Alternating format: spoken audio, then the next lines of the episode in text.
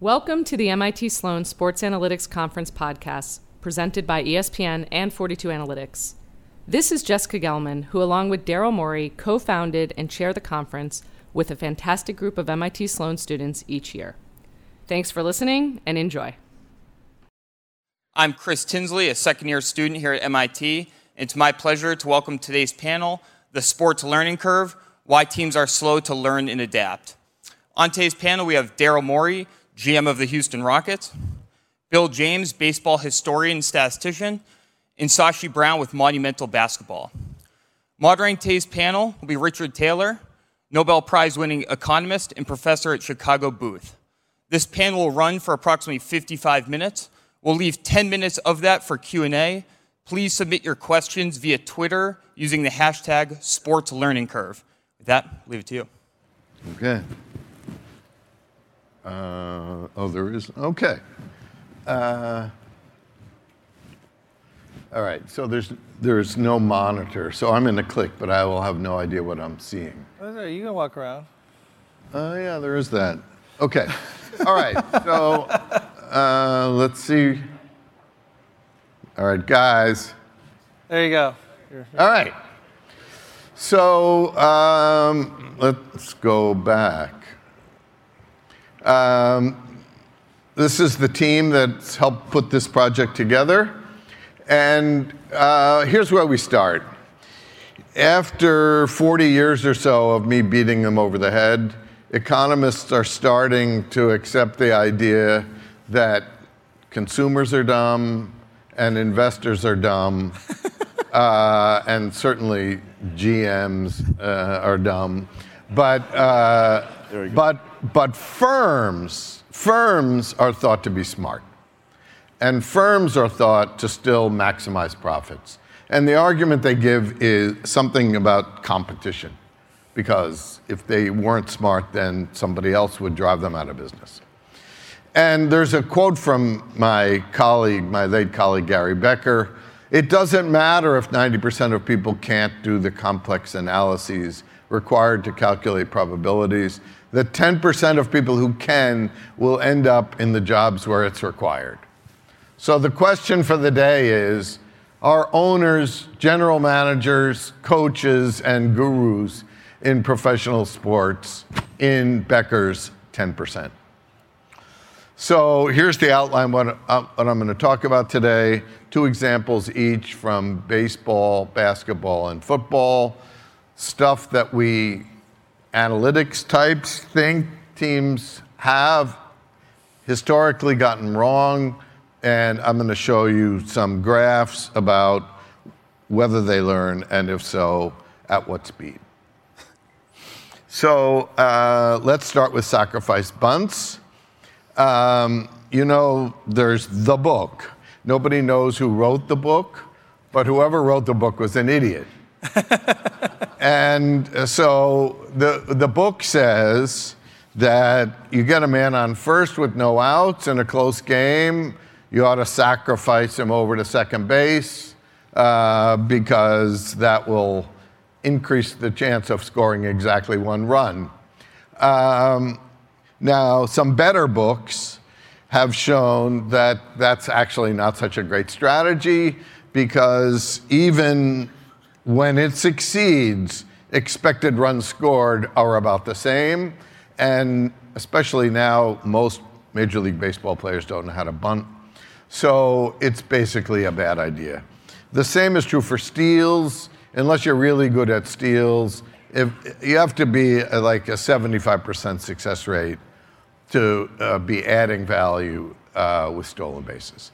So the question is do teams learn? So uh, here's a graph. Uh, well, the animation here, that kind of ruins my joke. But uh, uh, the, you can see this is the graph of the bunt rate in baseball. And uh, you can see I put in some key moments in history. I asked Bill what was the first edition of the baseball abstract that was read by more than 100 people. And he said 1978.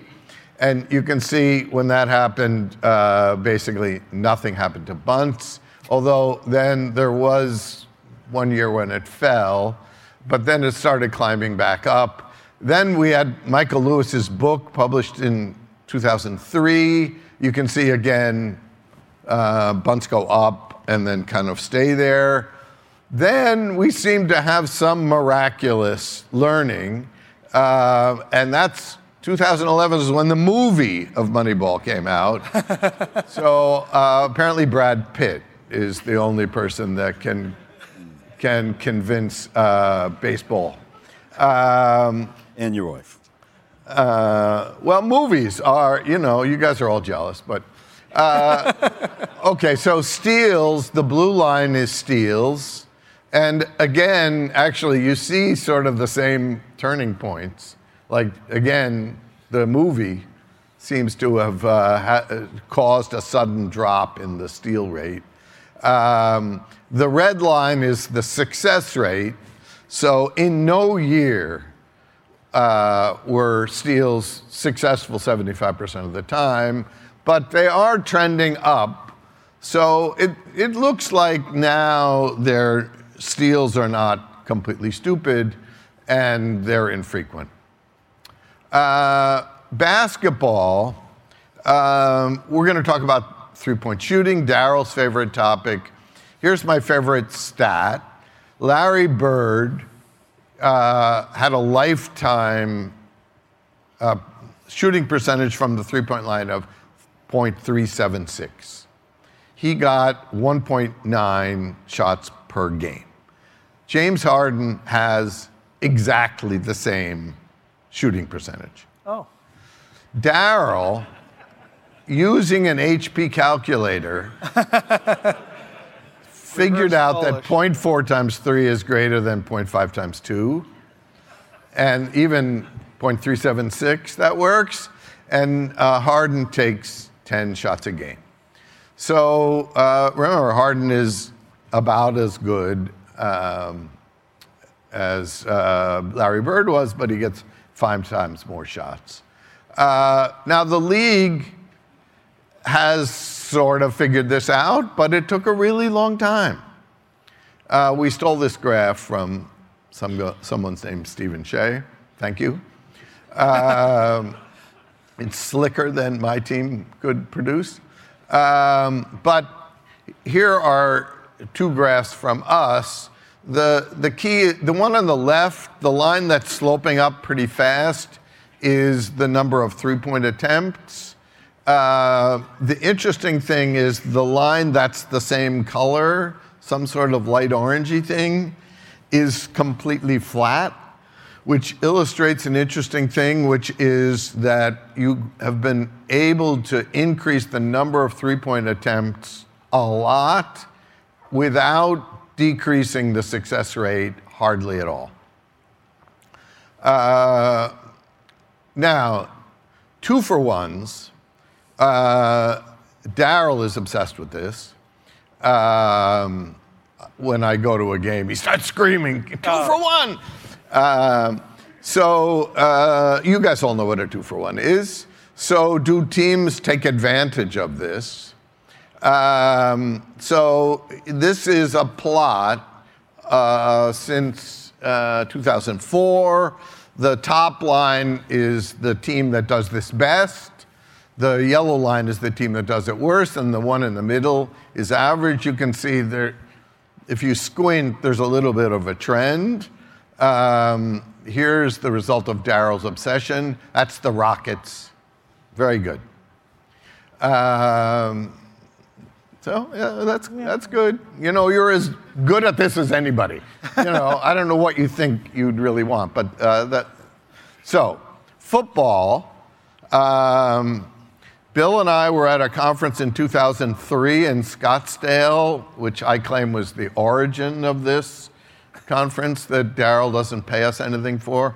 Um, but David Romer presented an early draft of his fourth down paper at that conference. And we now, it was interestingly called Do Firms Maximize Evidence from Professional Football? And the bottom line is teams punt too much. And everybody in this room knows that. Um, Brian Burke, who was just on the previous panel, has extended that analysis. Uh, the question is have teams learned? Um, so uh, this chart is using Brian's analysis of win percentage lost by dumb fourth down decisions. And this is for the for every fourth down play. This is just for plays inside the 50.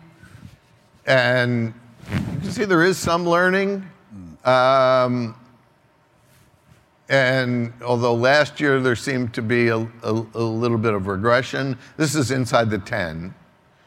And I'll leave it to you to decide which one of these should be easier to figure out. So there is some learning, but for a long time, although every team had one geek who read David Romer's paper and then later followed Brian Burke, uh, teams didn't seem to be paying very much attention. Um, finally, uh, and I will go through this in a little more detail because there may be one or two of you who have not read our paper. Uh, Cade Massey and I wrote a paper about uh, the NFL draft.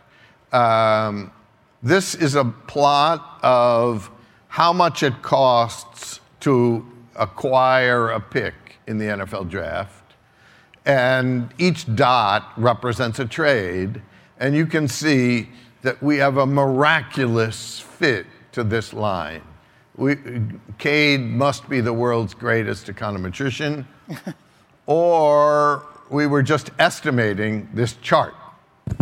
So, this is, of course, the famous chart, the chart, that Jimmy Johnson asked one of Jerry Jones' partners to estimate uh, years ago. It was not meant to be normative in, in the sense that this wasn't thought to be the value of picks. This was the observed prices. And he just fit something like this curve by hand to the trades and created this chart, and people have just been using it ever since. Now, the, the analysis Cade and I did was we looked, the green line is our measure of the dollars of performance from each pick. And that green line math, there's huge variance there. But that's the best fit. The red line is how much you have to pay them. Notice that's going down steeper. What is a pick worth to the team? It's worth the difference, right? That's the surplus that the team gets. And if you subtract, you get that blue line, which, as you can see, goes up throughout the first round. And to see how odd that is, here I've plotted that last curve and the pick value curve on the same chart. And you can see that the, the chart says that the first pick in the draft is worth five times as much as the first pick in the second round. And we say that the first pick in the second round is actually worth more. So you could trade one, the first pick for five picks that are each worth more. Now, that is not to say that those five players are better, but that you would get more value from those five. Now, the only person that we ever convinced that this was right was Sashi Brown. um, so, has anything and, changed? And fired in the process. Uh, and look, you know, paid me yet. Uh, it's not my fault you got fired. You know, nobody said you had to listen to what we were saying. In fact, everybody else thought you were an idiot. So, uh, okay. So, has anything changed? No. This is a new estimate of wow. the value of picks, and it's we just put the chart on. This time we didn't estimate it. We just plotted the trades against the chart, and you can see teams, uh, and Sashi can attest to this, teams use the chart as like a price list. oh, you want the second pick, then you got to give us 2,600 points. And that's the asking price. And it seems like teams, it's, teams don't trade unless somebody's willing to pay up the retail price. Although we say that price is too high. Um, now, that steepness would only be justified if teams are really good at picking players. Are they? Well, Cade and I estimated back with our data that across the entire draft, we have this better than the next guy statistic. Take all the edge rushers, put them in order. What's the probability that the nth guy is better than the n plus first? And we got an answer of 52%. So the league is slightly better than coin flipping. In the first round, they're slightly better than that, 56%. Uh, now, my crack team has uh, re-estimated that using uh, wi- wins over against replacement.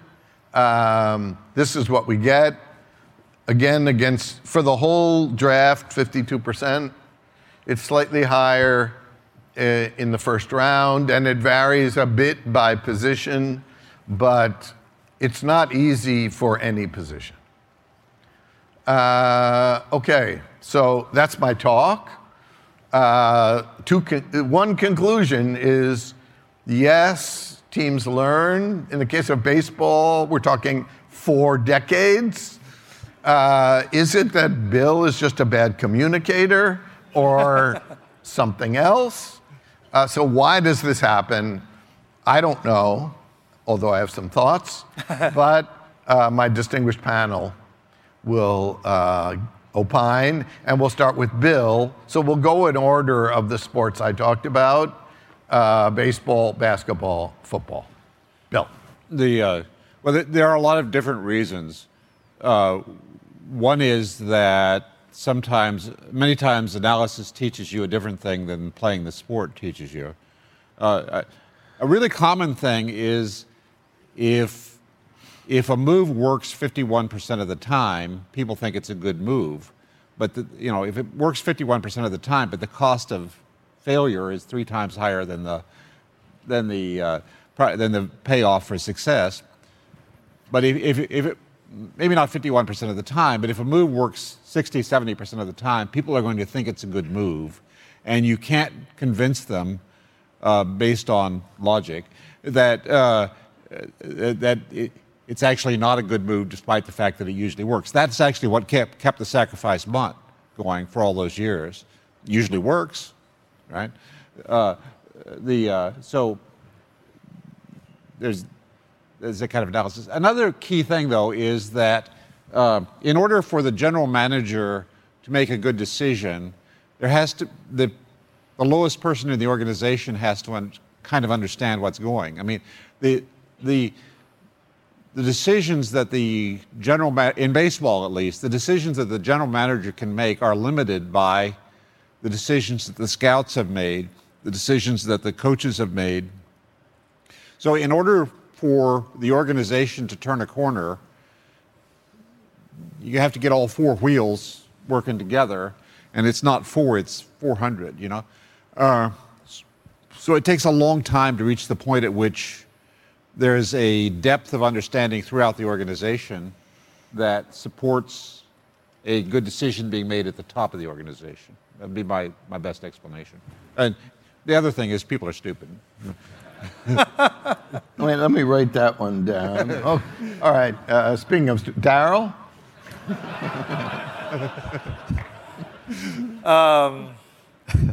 So I would, I would say the you're you're only going to get innovation and fits and starts uh, until you get actually everything works in different time cycles. Players have a a time cycle of their career that's short.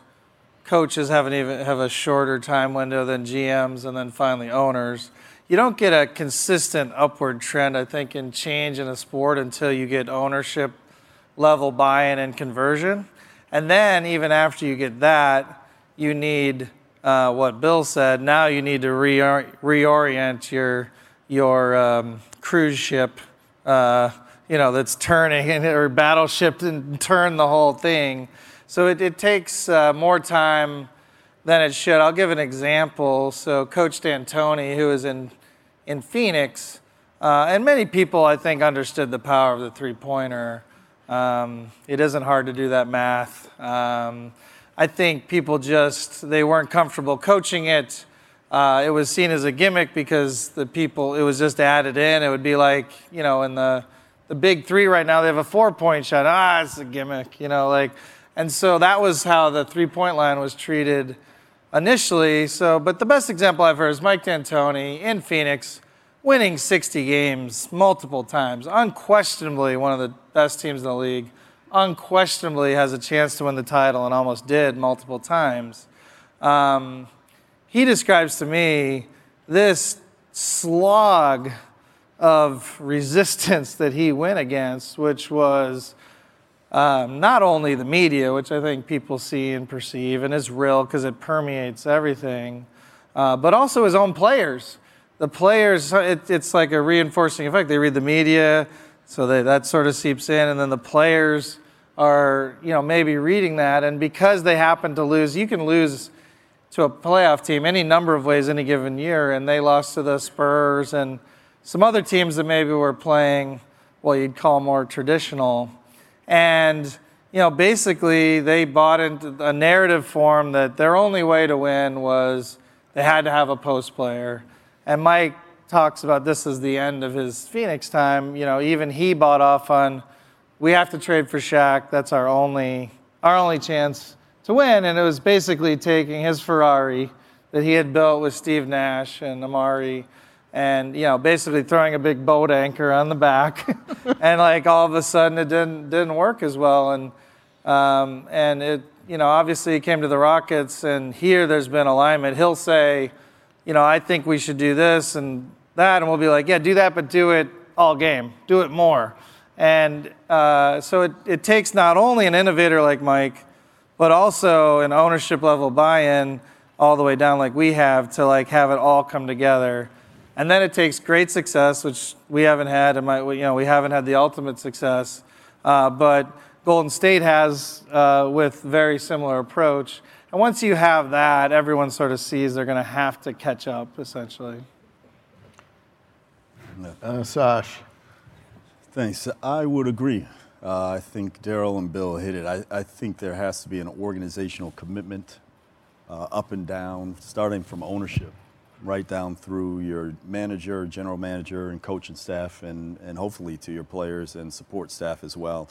And that doesn't exist most places, uh, to be frank. And even the dialogue around how we want to make decisions uh, is, is lacking. And so I think there's a lot of quality information out here. But the other thing I'd add to the discussion is I think how we present information is really critical.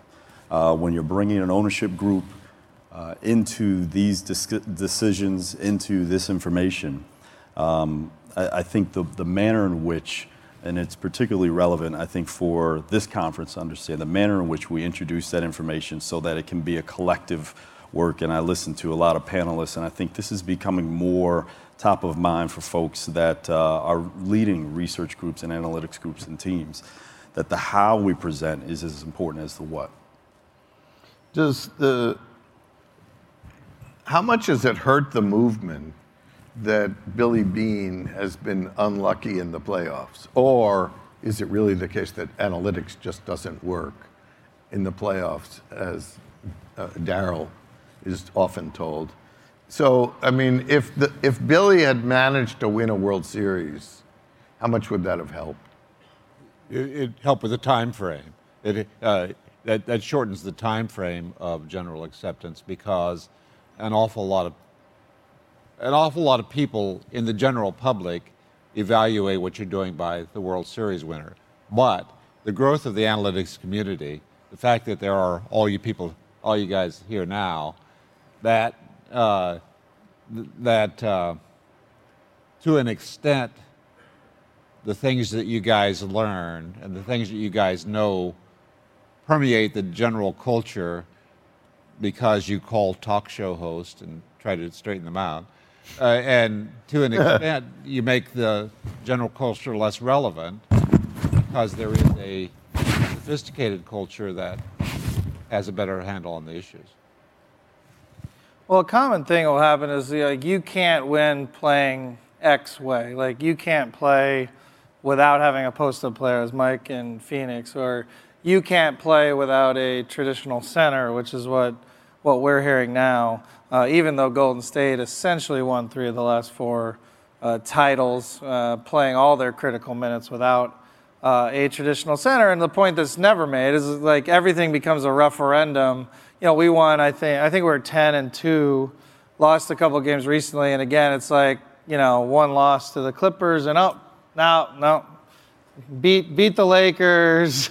You know, beat beat all these. Uh, we had several uh, very good wins, but one loss to the Clippers. So everything becomes a referendum, and what's not talked about is there are more teams that don't win the title playing a traditional way every year by far uh, than there are playing sort of this novel way. But anytime you're, anytime you're the new change out there, it's it's you know media whack-a-mole where you know if you pop your head out there, they're ready to pop it. You, you think again that the the fact that Golden State managed to win three championships, taking a lot of threes, is a part of the explanation for that curve shooting up Absolutely. and sort of discounting the fact that they had three of the best players in the league on the Yeah. same team. And That I think that's the reasonable counter argument to all this. Like, I mean, players still matter way more than the style of play in our sport. It might be true of others. So, I mean, they unquestionably had like four or five of some of the greatest players in NBA history on one team. And so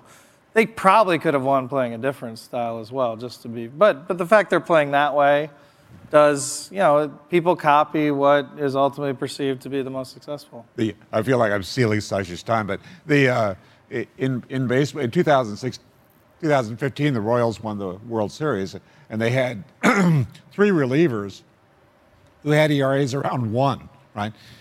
so you get if, if they're in the game after six innings, uh, you got you've got three innings of shutdown relief, and your chances of winning are really good.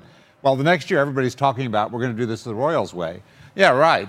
You're all going to go find three relievers who have ERAs of one. Right? It doesn't work that way. You you you have to you have to have you have to work with the town you're there. And the other example is people still say that that uh, uh, that the power uh, a power-based offense doesn't work in postseason. When the data clearly shows that it works better in the postseason than it does in the regular season because there are fewer scoring events. So the hitting hitting home runs to score your runs works better in the postseason. I mean, the Yankees have won several times using that strategy, uh, but people still say that. It doesn't you know it doesn't change what people say.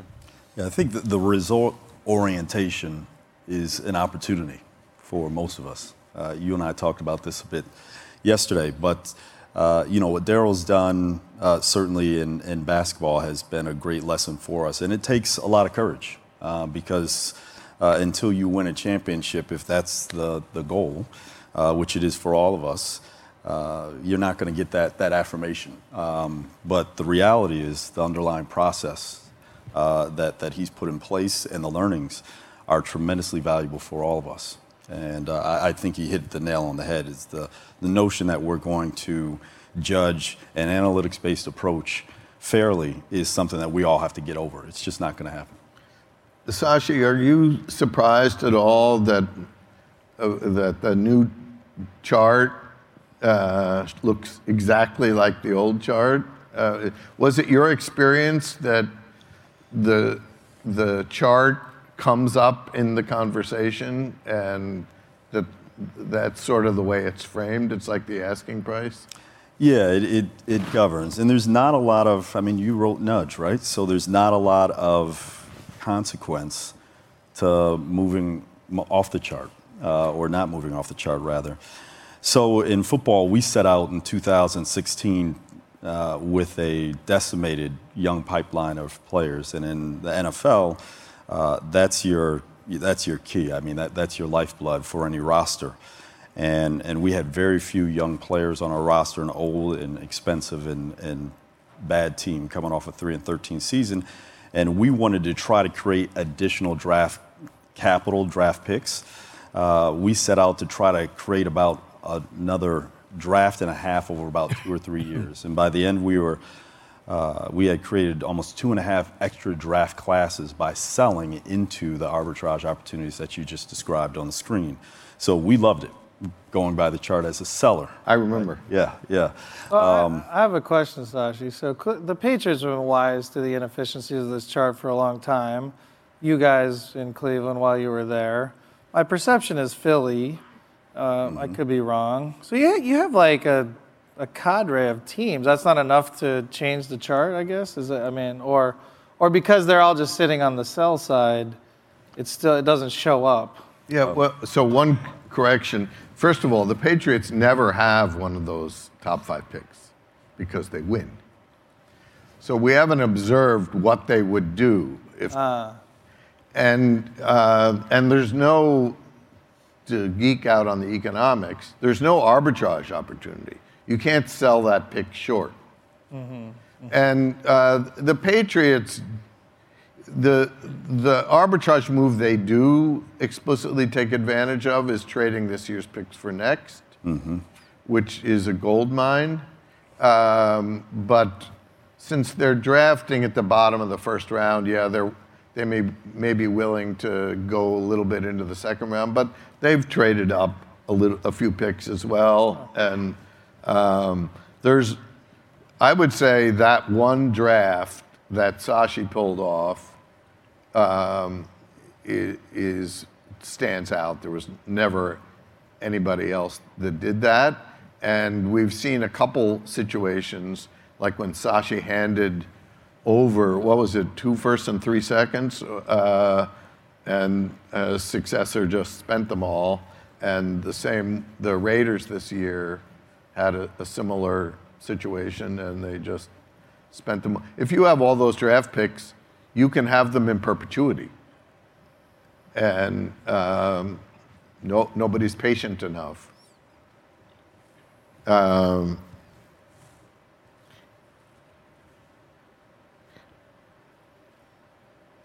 what, what is the, what's the role of ownership in this? And um,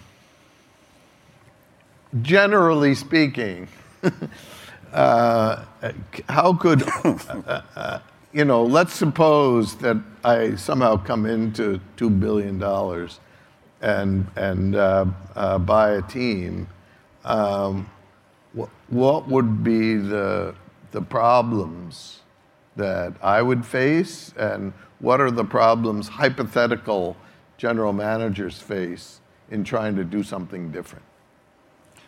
Well, different in different sports, but I, I think, you know, finding a real, as I, we said at the outset, having a commitment organizationally to make sure that you have robust information supporting your decisions and, and processes that, that fully integrate uh, data and, and, analytics into them rather than have that be a separate cadre of people uh, that come into the room at a certain time and leave uh, during key decisions, but truly integrate in commitment to uh, and commit organizationally from an ownership level down. And there are some really good owners out here that I think that get this, and you're going to start to see those teams do really well, and you're starting to see many in baseball already uh, flourish, but, but they're coming into the other sports.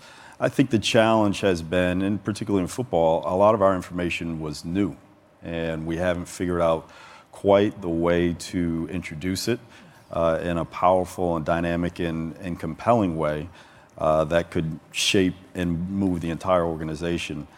And there's a lot of success that's been had over a number of years without use of any of this information. So when you go to a head coach um, and you don't have a track record of showing patience, as a lot of uh, NFL teams. I mean, we saw the stuff in Brooklyn this morning with the Nets. Um, but uh, NFL teams, NBA teams, EPL teams, baseball teams alike, um, to have someone relinquish uh, what they've learned over time as a head coach or a GM and embrace a new way of making decisions and new information into those processes uh, while at the same time they're reading across uh, lines their colleagues are getting fired in a year or two. uh, they, that, that doesn't jibe. And so I think we as uh, ownership groups, we as executives have to make sure that uh, we align our patience with the, uh, the, the time that's necessary to have some of these plans, strategies really play out. I think it's critical. Bill, how, how important was it for you that you had an owner that Well, was so inclined? I've been lucky on both ends. So I started writing about this stuff in, in 1975, and, and a lot of what I was saying, and to be honest, I was rude in the way I said it a lot of times. The, uh, but the uh, was uh, that the way baseball was doing a lot of things didn't actually make any sense. The, um, and you can't if you look at it from the standpoint of baseball professionals, they enter the game and they're taught this way of thinking about it by their youth coach and then their college coach and then their minor league coach and their major league manager.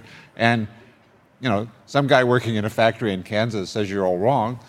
What are you going to think? The, uh, when I get to 25 years pass, I started working in the Red Sox in 2002, and we have an owner, John Henry, who is better at analysis than any of us are. And that, that makes a tremendous difference. First of all, that he understands what would. I had chances to work with, ba- with baseball teams before that, but I never did because I knew they didn't understand what I was talking about and they were going to going to hire me to be there and not pay any attention to what I was saying. And you know, who the hell needs that? The, uh, uh, but John Henry understood what I was saying, and he was very, very good at at analysis. So the organization was committed to it, and we were also lucky. I mean, we won four World Series uh, in the time that I was there, and we were good, but we weren't that good. You know, uh, it, there was a lot of good fortune that went into it that helped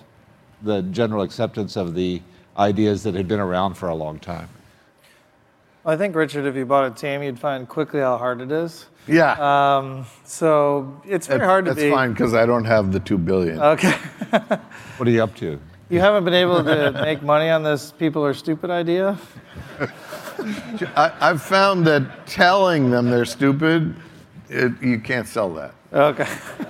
Um, no, it's hard. You immediately become obviously uh, a public figure often. Uh, everyone at the party only wants to talk about that, even if the right strategy is to be patient and maybe have a down year and build. Uh, very easy to say in concept, but every night you're going to the arena and everyone's depressed and your friends start you know, pulling away a little bit from you because you're you're not the uh, as interesting in town, and you're incredibly successful. You've won the Nobel Prize and probably been successful at whatever you've done, and now you're in this crucible where one out of 32 or 30 teams wins, and it gets very hard, and it explains why organizations often can go back and forth, um, and even even um, so. I think that's that's. I don't know if that was the crux of your question, but. Uh, Or n- n- I'm not grading. Okay. but I think that's that's where it get, it's incredibly hard actually to do uh, these patient things. It, it, it really is. And um, uh, I've been fortunate, just like Bill, with uh, you know uh, Wyc Grousbeck and then Leslie Alexander, now Tilman. I had owners that were very incredibly supportive. But um, um, you know, so that's been that's been positive. But it's it for sure isn't like if you're trying to convert someone, that's that's that's a big challenge. So The, the six examples I, I gave are sort of all old ones that uh, maybe the two for one a little bit less, but old standbys. What, what's an example of something in each of your sports that you think people uh, aren't talking about as much? And like, what's the new frontier? Um, uh, Sashi, we'll s- start with you. You know, I think um, really understanding, you're seeing it play out, but I think really understanding offensive football spatially in, in the NFL is going to be something that uh, is going to be critical. And, and you've already seen it in a couple different places, but uh, we are finding more success across the, the NFL with uh, younger quarterbacks playing a different style and adapting an offense to what you're seeing them play in college. And that's certainly been proven out in a couple places across the league. And I think we're now going to be able to embrace more quarterbacks playing at a higher level uh, across the league as, as passing has kind of been, uh, uh, been the driver for success. Uh, and pass defense, likewise, is going to have to step up um, to do its part. But I think that's that's the one area with the new tracking data that's uh, the NFL has been very reluctant to give the teams for a long period of time, but is now going to start to roll out, and you're going to see that really influence a lot of decisions and personnel, and now also tactically. But there's so much opportunity, I think, for uh, fourth down, um, certainly the draft, and and and the expected value of picks across the NFL. I, I, think there's a lot of room for, for growth. It's, it's, it's the laggard of, amongst the three sports that we're talking about here today. And I'll let Daryl. Uh, yeah, Bill, what, what, what, makes you scream at the TV most when you're watching a baseball? It's, it's not exactly an, uh, uh, an answer to your question, Dick, but it's relevant to this subject. Uh, the, um, you were talking about the relative advisability of, of punting on fourth down. Yeah. And you still see you still see coaches that you know it's it's fourth and four at the 40 yard line and and you're you're down t- you're down 10 and they it's like what? The uh, uh, but at the at the time that that idea first emerged pro football totally rejected it. But people playing Madden football adopted that so ra- so immediately that Madden had to change the code uh, to force them not to do that. The, uh, and, right, apparently it pissed Madden off. Yeah. and so he demanded that they change the code. Really? So that because pe- people were just winning all the time by always going for it. Right. The uh, uh, a, a, similar a similar thing in baseball. I remember playing table games 40 years ago when people would use an, an opener for an inning or two, uh, and and then switch to the the main starting pitcher. But it didn't catch on in actual baseball until you know 2017 or something. The uh, uh, it's one it's one of those things that people who don't have as much invested in the outcome have a lot easier time buying in than the people who are going to get fired if this doesn't work. Yeah. The uh, so. I have a quick football one on fourth down. An unnamed team in football. There's someone on the periphery. Steelers. Just kidding. I, can't, I do hate the Steelers from Cleveland. Um, so an unnamed team, they were like on the periphery, they were frustrated. Their team had drafted a punter too high, and then we the conversation later, and then they're like, we don't go on fourth down enough, and and I was like, well, it actually makes sense maybe to draft a punter very high if you're never going to go on fourth down. actually, might be a useful useful thing. Um, in basketball, not not surprising, I would say. Uh, the, the, the thing you'll see is, you know, we, I don't necessarily call it small ball, it's really more skill ball. I think shockingly the, the blinding insight, and Bill made a good point that like these basic insights like threes are worth more than two, you know, soon they just become common knowledge and no one even remembers who cared about it. Uh, this one's going to happen. I mean, there's this blinding insight that you should just play your five best players as much as possible. Um, and it turns out that it's very rare that your best, most skilled players also happen to be seven feet tall. Those bell curves just don't overlap very often. Uh, so, yeah, really, all a big part of what we're doing, there's spacing and all that, but a big part of it is just like, let's just put the five, you know, shocking, let's just put the five best out there, not worry about position. Turns out to be a pretty, uh, pretty good uh, strategy that you could probably chart in a couple of years. So I, I wonder whether uh, in other sports uh, uh, there's too much obsession about this player plays this position. Uh, like in baseball, uh, in high school baseball, the best athlete uh, plays shortstop on the days that he doesn't pitch, right. and he hits cleanup. Right. And then if he makes it into the major leagues as a pitcher, uh, he never takes batting practice and suddenly hits like 050. Right. What, what happened? The, uh, I know that it, in a draft room for several years, there's always two guys in the draft who could be either a pitcher or a position player. And I always argued that if we get him, let's use him as a position player for a couple of years, and if that doesn't work, then we can make a pitcher out of him. And I always lost the argument because people always want to make him a pitcher, and if he fails as a pitcher, it's too damn late to try him as an outfielder. Whereas if you do it the other way, you can you can make it work. But the uh, uh, but you make a good point, and and the guy who successfully challenged that, of course, was Shohei Ohtani, and the reason for that is he comes from a different culture where that's more uh, more tolerated. So the answer is simply that our baseball culture doesn't really tolerate or reward the guy who plays both ways. I mean, you, I could imagine uh, a left-handed pitcher who plays left field w- when there are left-handed hitters up Well- and pitches the rest of the time. Is that a completely stupid idea? No, eh, Cincinnati has this guy Michael Lorenzen, and, and uh, is, he's a fun player. He can, pitch and he can hit, and, and I don't really understand why they don't make more use of him. But, but this is the way it is. But the uh, you may remember the 2004 uh, playoffs. The Yankees beat us in what appeared to be the, in the their third win in the in the playoff series. They beat us something like we were behind like 18 to two or something.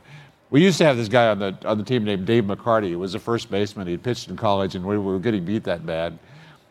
He'd pitch, the uh, uh, and but we released him a couple of months earlier. So I'm, I'm walking out of the stadium with uh, Bill Lajoie, who had been in baseball forever, and Bill says, "Where's Dave McCarty when you need him?" So uh, one of the questions from the audience is, how do you uh, use analytics without dehumanizing the players? it's dehumanizing them that gives them the value that they have. I mean, nobody in his right mind would pay a guy a $30 million salary. I said this earlier, so if some of you were here earlier, I, I apologize for repeating myself. But nobody in his right mind would pay a guy a $30 million salary as a salary. The reason they get that kind of money is they become a commodity. Once they become a commodity, then it's justifiable paying that kind of money to them. But as long as they're, and then, you know, guys are saying, I, I don't like to be dehumanized by these analytics guys. All right, well, then take a salary on a human scale, right? The, uh, it, it's only the fact that it's only the fact that we've dehumanized them that makes them worth that much. Yeah, uh, for 10 million a year, I could do a little dehumanization. Right. I, I went through this with PJ Tucker recently. We made a trade, obviously, Clint Capela out, and PJ Tucker's role is getting bigger, and his agent talked to me, very, very good agent. PJ, he's like, it's going to be more pressure on him. It might be challenging. And I was like, these are all really good things for you. Like, you want a team, like, he's going to be even more valuable.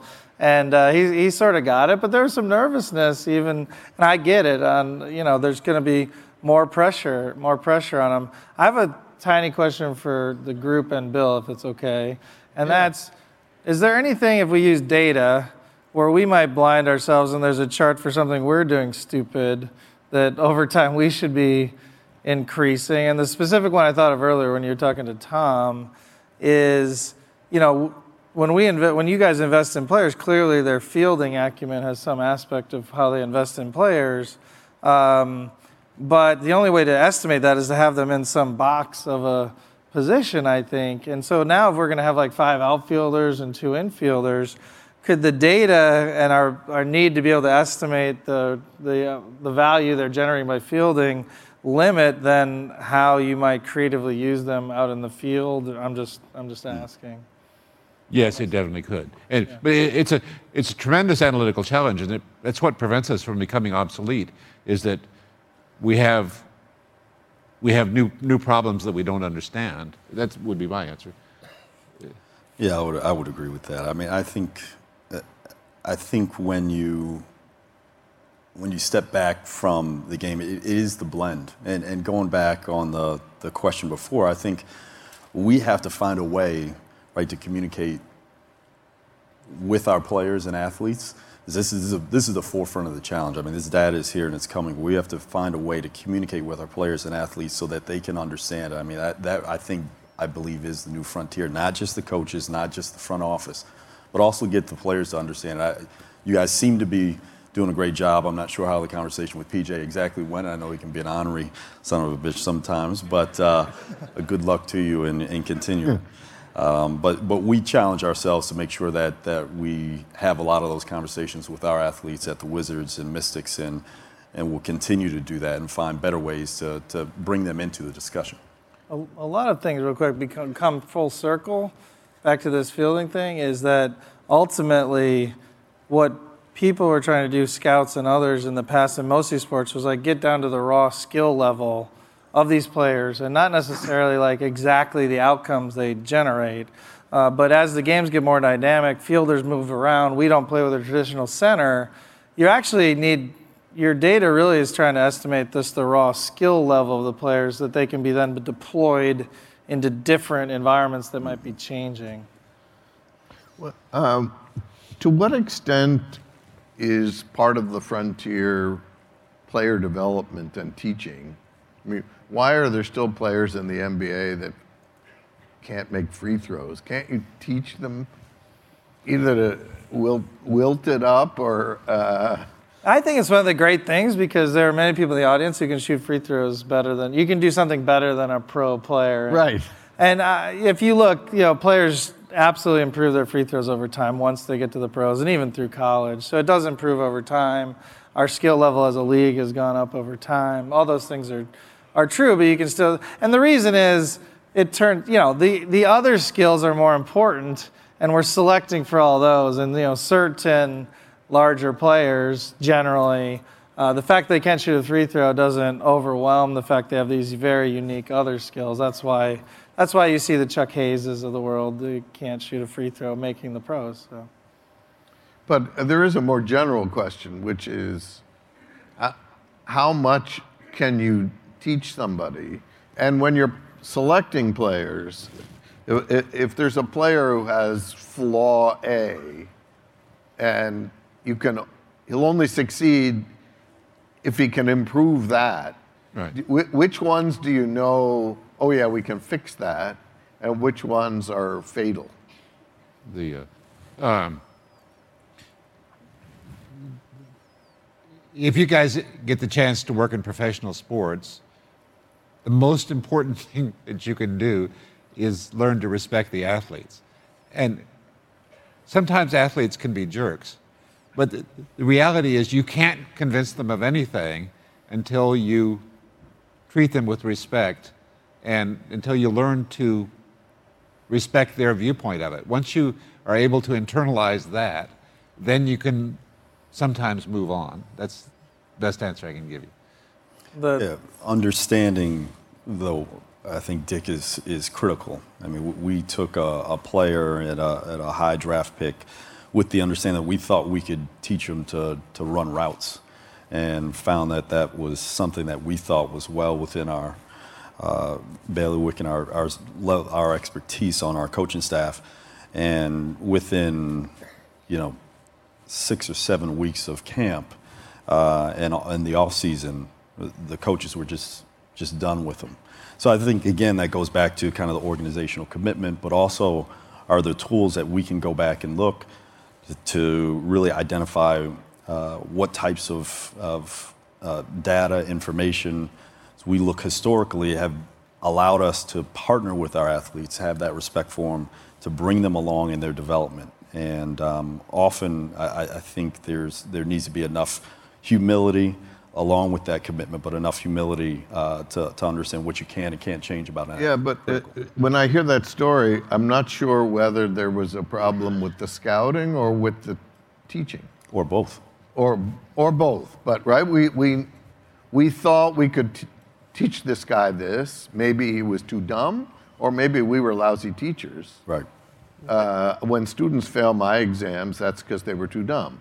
But But Daryl told me a similar story about a, a player I half half persuaded him to acquire, and and once they got there, he wouldn't. You know, Daryl would try to tell him, you know, if you could just do this, you'll make six million a year in the NBA.